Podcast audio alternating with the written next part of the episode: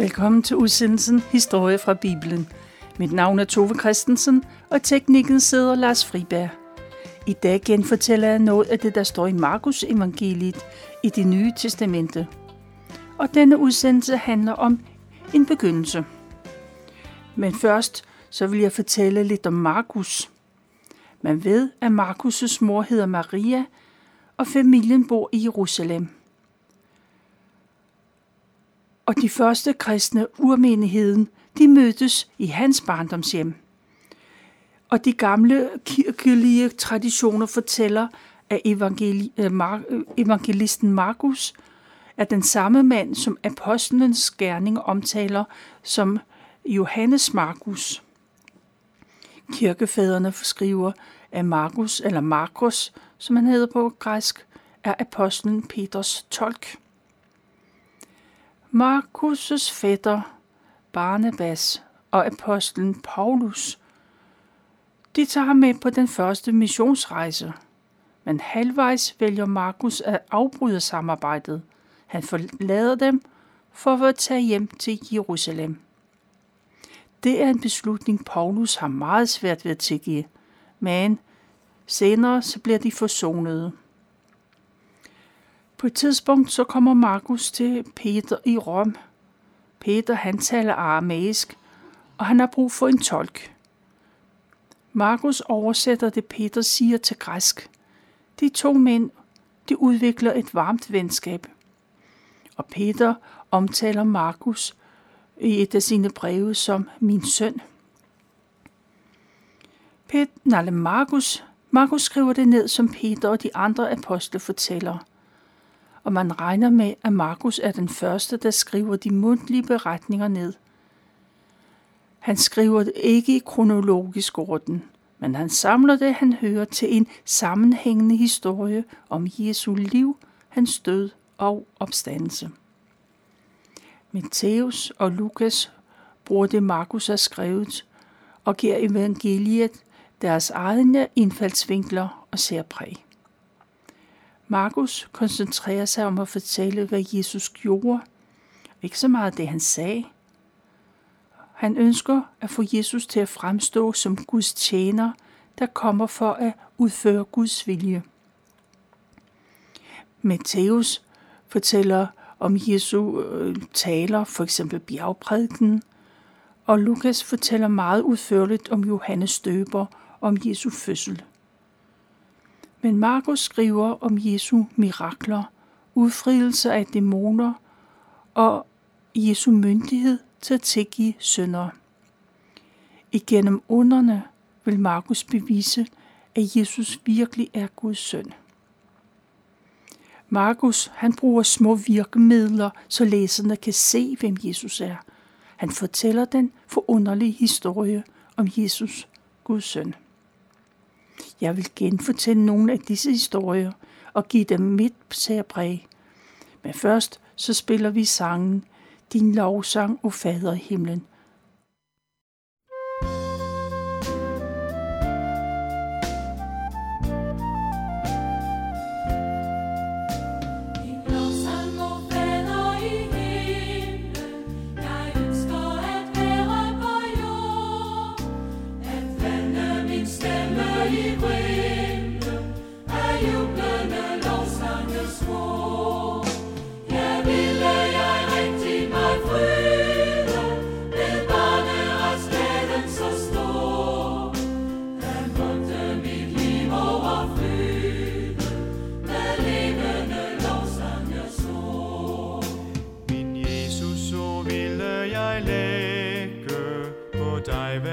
eneste sorg. Hver angst, der måtte mig skrække Der var jeg i tryggeste borg Jeg ville al frygt, jeg opgive.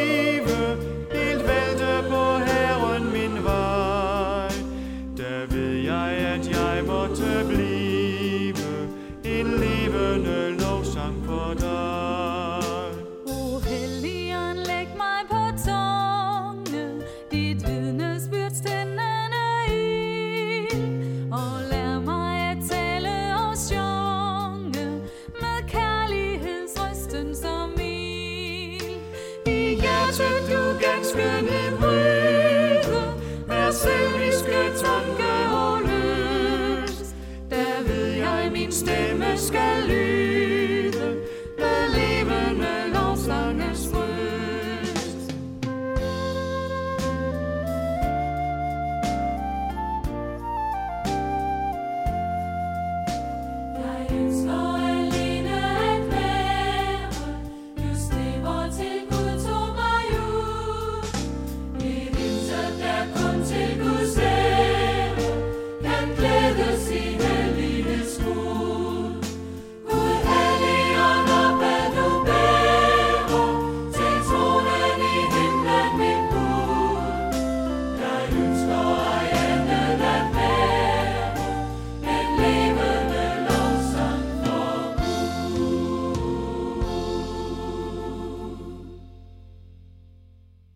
Evangelisten Markus indleder sit evangelium med kort at fortælle om Johannes døber. Markus pointerer, at Gud har udvalgt Johannes til at forberede mennesker på, at de skal møde Guds søn. De gamle testamente taler om en, der skal komme og bane vej for Jesus. Det er Johannes døber, der er bestemt til den opgave. Og Johannes han opholder sig ude i den rå og ubarmhjertige ørken. Der får, de, der får han den åndelige uddannelse. I det ydre ser Johannes ikke ud, ud af noget særligt. Han går rundt med kappe på, der er lavet af kamelhår, og han har læderrem om livet. Kappen er hverken pæn eller behagelig, men den er varm. Johannes lever af de græshopper, han fanger, og af honning fra de vilde bier. Der er intet, der viser, at han er en vigtig person. Da Johannes er færdig med sin uddannelse, så begynder han at tale til de mennesker, der er i nærheden. Og der går ikke lang tid, for der går rygter om hans taler, for de er noget ganske særligt. Snart kommer folk strømmende til, både fra lokalområdet, fra Jerusalem, ja, fra hele Judæa-området. Store menneskeskar kommer ud i ørkenen for at se og høre Johannes og få blive døbt af ham. Hans budskab går ind i menneskers hjerte, og det går op for dem, at de ikke har opført sig så pænt, hverken over for Gud eller for mennesker. Det betyder, at mange gør op med deres liv, det liv, de har levet indtil nu. De bekender deres sønder, og Johannes støber dem i Jordanfloden. Johannes, han viser mennesker deres synd. De opdager det, de har gjort forkert, både over for mennesker og over for Gud. Når de indser, hvordan deres liv i virkeligheden er, så er de klar til at møde Jesus, han som giver dem Guds tilgivelse. Mange mennesker tror, at Johannes er Messias, Guds søn. Men Johannes nægter det og siger, lad mig efter mig, så kommer der en, der er mægtigere end jeg er, og jeg er ikke engang værdig til at knæle ned og løse remmen på hans sandaler. Jeg døber bare med vand, men han, der kommer, vil døbe jer med helligånden. Mange lytter til Johannes, og mennesker kommer og går. Nogle beslutter sig for at blive i Johannes' disciple, andre er forarvede og vrede. Men mange lytter, og så går de hjem for at begynde et nyt og bedre liv. Ganske ubemærket, så kommer Jesus gående ned mod Jordanfloden. Ingen lægger særlig mærke til ham. Han er en af de mange, der er på vej til Johannes. Men i det øjeblik Johannes ser Jesus, er han klar over, at det er Guds søn, der kommer. Jesus kommer for at blive døbt, og Johannes døber Jesus ude i Jordanfloden, som han har døbt mange andre.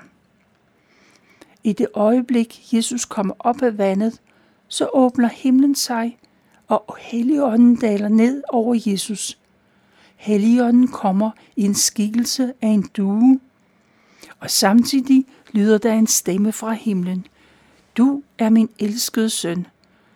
Dig er jeg fuldt ud tilfreds med. Jesu dåb er indledningen til hans egentlige opgave. Indtil nu har man opfattet ham som en ganske almindelig ung mand. En mand, der ikke skiller sig ud fra andre. Men denne dåb er skældsættende. Gud anerkender Jesus som sin søn. I Johannes dåb går Jesus ind under menneskelige livsbetingelser. Efter dåben så sender Helligånden Jesus ud i ørkenen. Der bliver han i 40 dage. I de 40 dage lever Jesus ude i ødemarken. Han har ingen eller kun lidt kontakt med andre mennesker. Han er der i solens hede og nattens mørke og kulde. Han ser og hører de vilde dyr. Jesus faster og beder til Gud. Efter de 40 dage blev han fristet af Satan.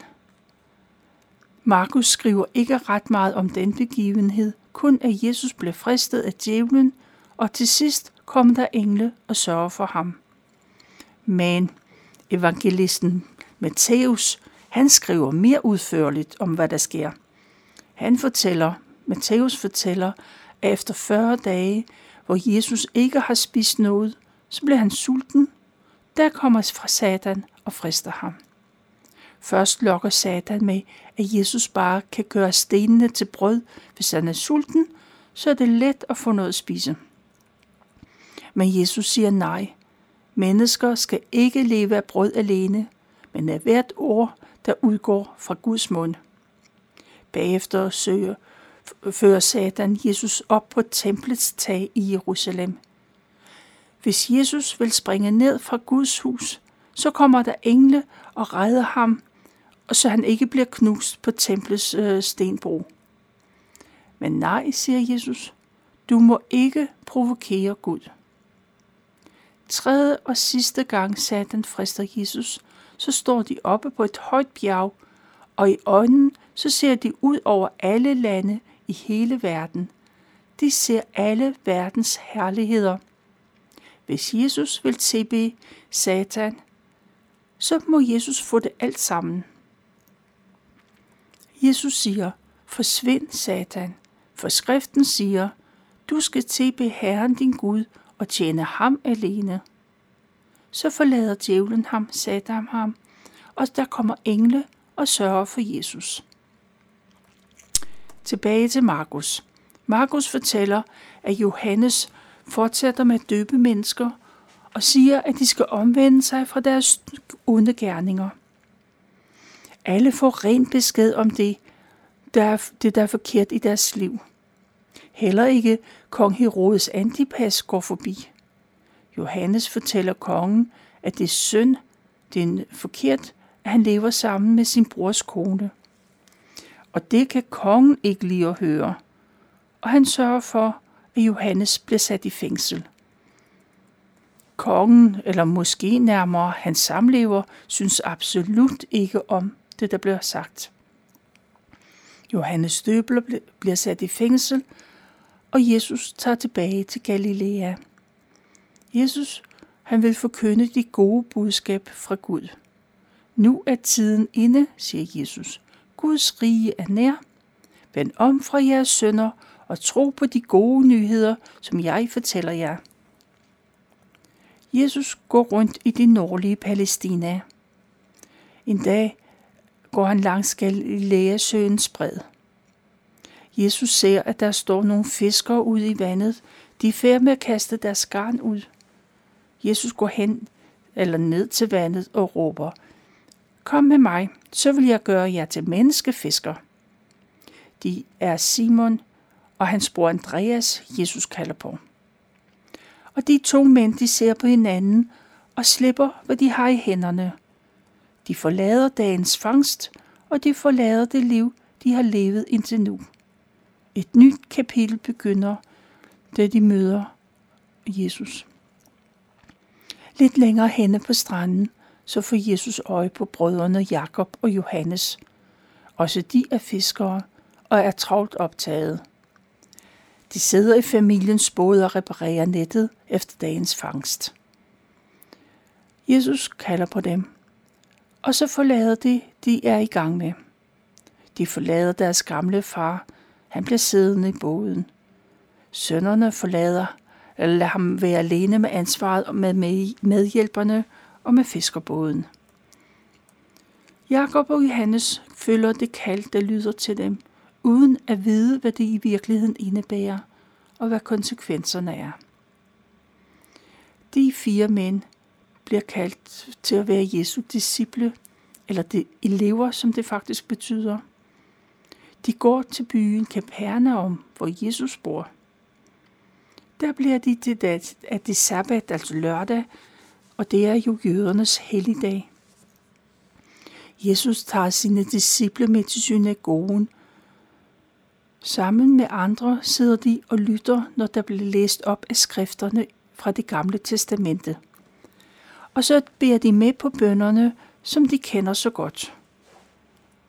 Men Jesus nøjes ikke med at være tilhører. Han begynder også at undervise. Han fortæller om det gamle testamentes Gud. Jesu undervisning gør stort indtryk på tilhørende. De er ikke vant til, at de skriftlærte er så konkrete i deres udmeldinger. Alle kan høre, at Jesus taler med stor myndighed, og det gør indtryk. Der er mange, der lytter, og mellem dem er der en mand, der er besat af en ond ånd. At være besat er faktisk ikke usædvanligt på det tid. Dæmonen eller den onde ånd får et menneske til at gøre og ting, og til at gøre ting og sige noget, som man ellers ikke ville have gjort. Ånden får for eksempel mand til at gå hen, hvor ånden vil, og tungen til at sige, hvad dæmonen vil have sagt. Jesus er ved at undervise, men han bliver afbrudt, da den besatte mand råber. Hvorfor plager du os, Jesus fra Nazareth? Er du kommet for at ødelægge os? Jeg ved, hvem du er. Du er Guds hellige søn. Jesus er klar over, at det ikke er en ballademager, der råber op. Han ved, at det er ånden, der taler, og ikke manden selv. Derfor siger Jesus til ånden, ti stille og kom ud af ham. Jesus taler min myndighed og sikkerhed. Han ved, at han er stærkere end den onde ånd. Og de mennesker, der er i synagogen, bliver vidne til en kamp inde i manden. Ånden slider voldsomt i kroppen. Man kan tydeligt se, hvordan det rykker i mandens lemmer. Men med et var den onde ånd skrigende ud. Det er et stærkt og usædvanligt syn.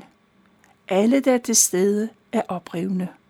Og så begynder de at diskutere. Aldrig har de oplevet noget lignende. Hvad er det her for noget, spørger folk hinanden. Men de er også klar over, at der er noget helt nyt, der ved udvikle sig. Men det er jo en ny lære, og den er ikke uden kraft, siger de til hinanden. Selv de onde ånder adlyder ham. Det, de har set, er så ubegriveligt og så anderledes, at det er svært at fatte, og alle taler om det. Dem, der har overværet begivenhederne i synagogen, fortæller det videre, det de har set. Det sker igen og igen. De må fortælle det videre, og det bliver diskuteret helt ned til mindste detalje. Men Jesus går fra synagogen, og han følges med Jakob og Johannes, og så går de hen til Simon og Andreas' hjem. Da de kommer til huset, hvor de bor, bliver de modtaget af Simon. Han fortæller, at hans svigermor ligger syg med feber. At have høj feber er livstruende, når man ingen penicillin har. Jesus ved, hvor farligt det er, og så går han hen til kvinden, til svigermoren. Han tager hende ved hånden og hjælper hende op. I det samme forsvinder feberen, og svigermor er igen frisk. Hun går i gang med at finde mad frem og sørge for sine gæster. Også det mirakel bliver hurtigt kendt. Folk i om og omegn har fået noget at tale om og tænke over. Solen går ned lørdag aften, og så er det sabbaten slut. Det betyder, at folk igen kan bevæge sig frit omkring. På den tid har jøderne en lov om, at man kun må gå en korte strækning på en sabbat. Lørdag aften efter solnedgang, så kan man igen gå så langt man vil, og man går hen til Simon og Andreas' hjem. De ved, at Jesus opholder sig der. Store mængder af syge og dæmonbesatte mennesker kommer hen til Jesus. Også en masse nysgerrige fra byen stemler sammen. Men Jesus ser de syge. Han hjælper dem gerne. Men de får alle besked på, at de ikke må fortælle, hvem der har helbredt ham. Jesus er ikke helt klar til at stå offentligt frem. Hans tid er endnu ikke kommet, siger han. Og den næste morgen, så står Jesus tidligt op. Længe før daggry går Jesus ud i ødemarken for at bede til Gud.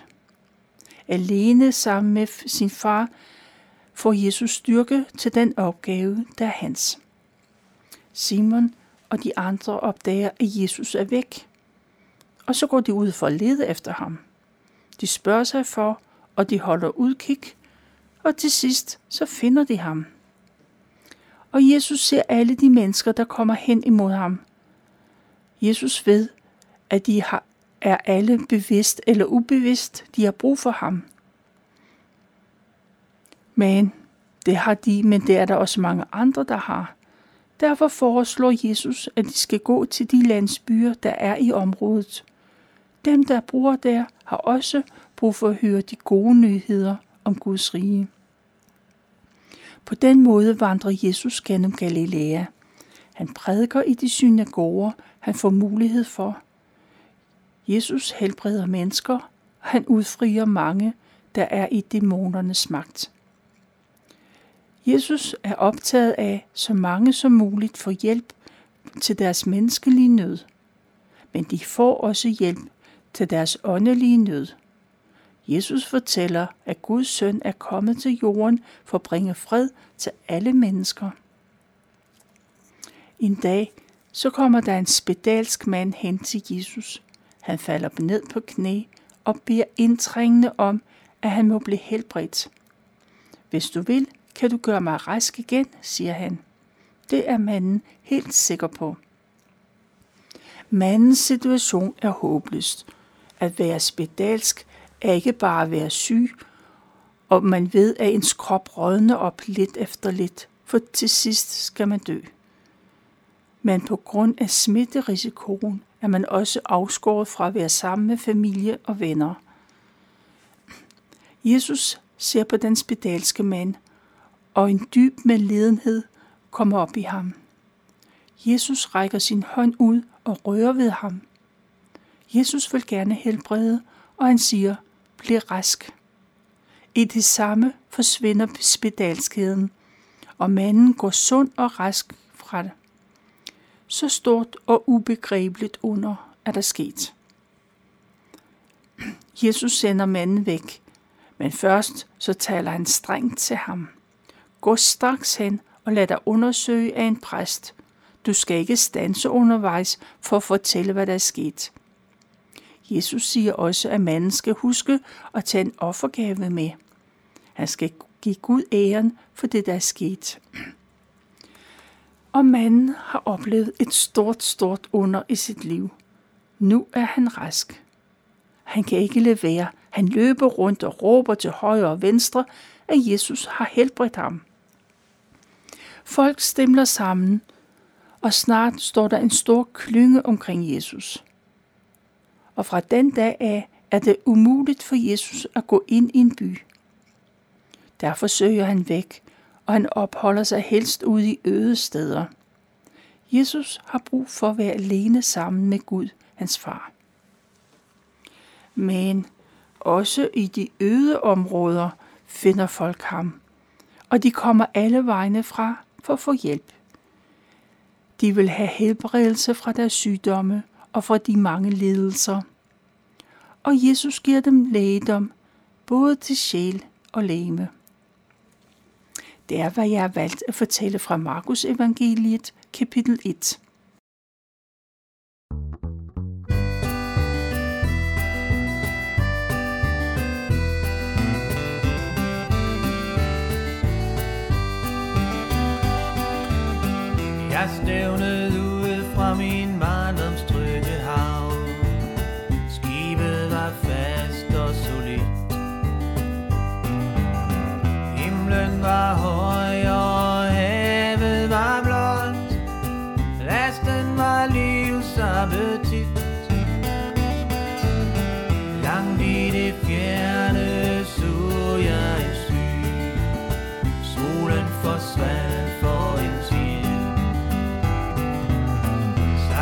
blev rykket kursen meget langt Vinden tog til og blev strid.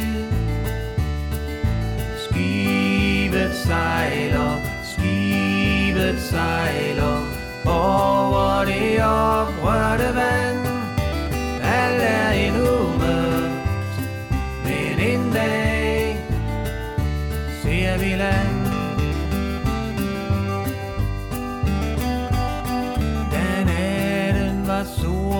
the storm and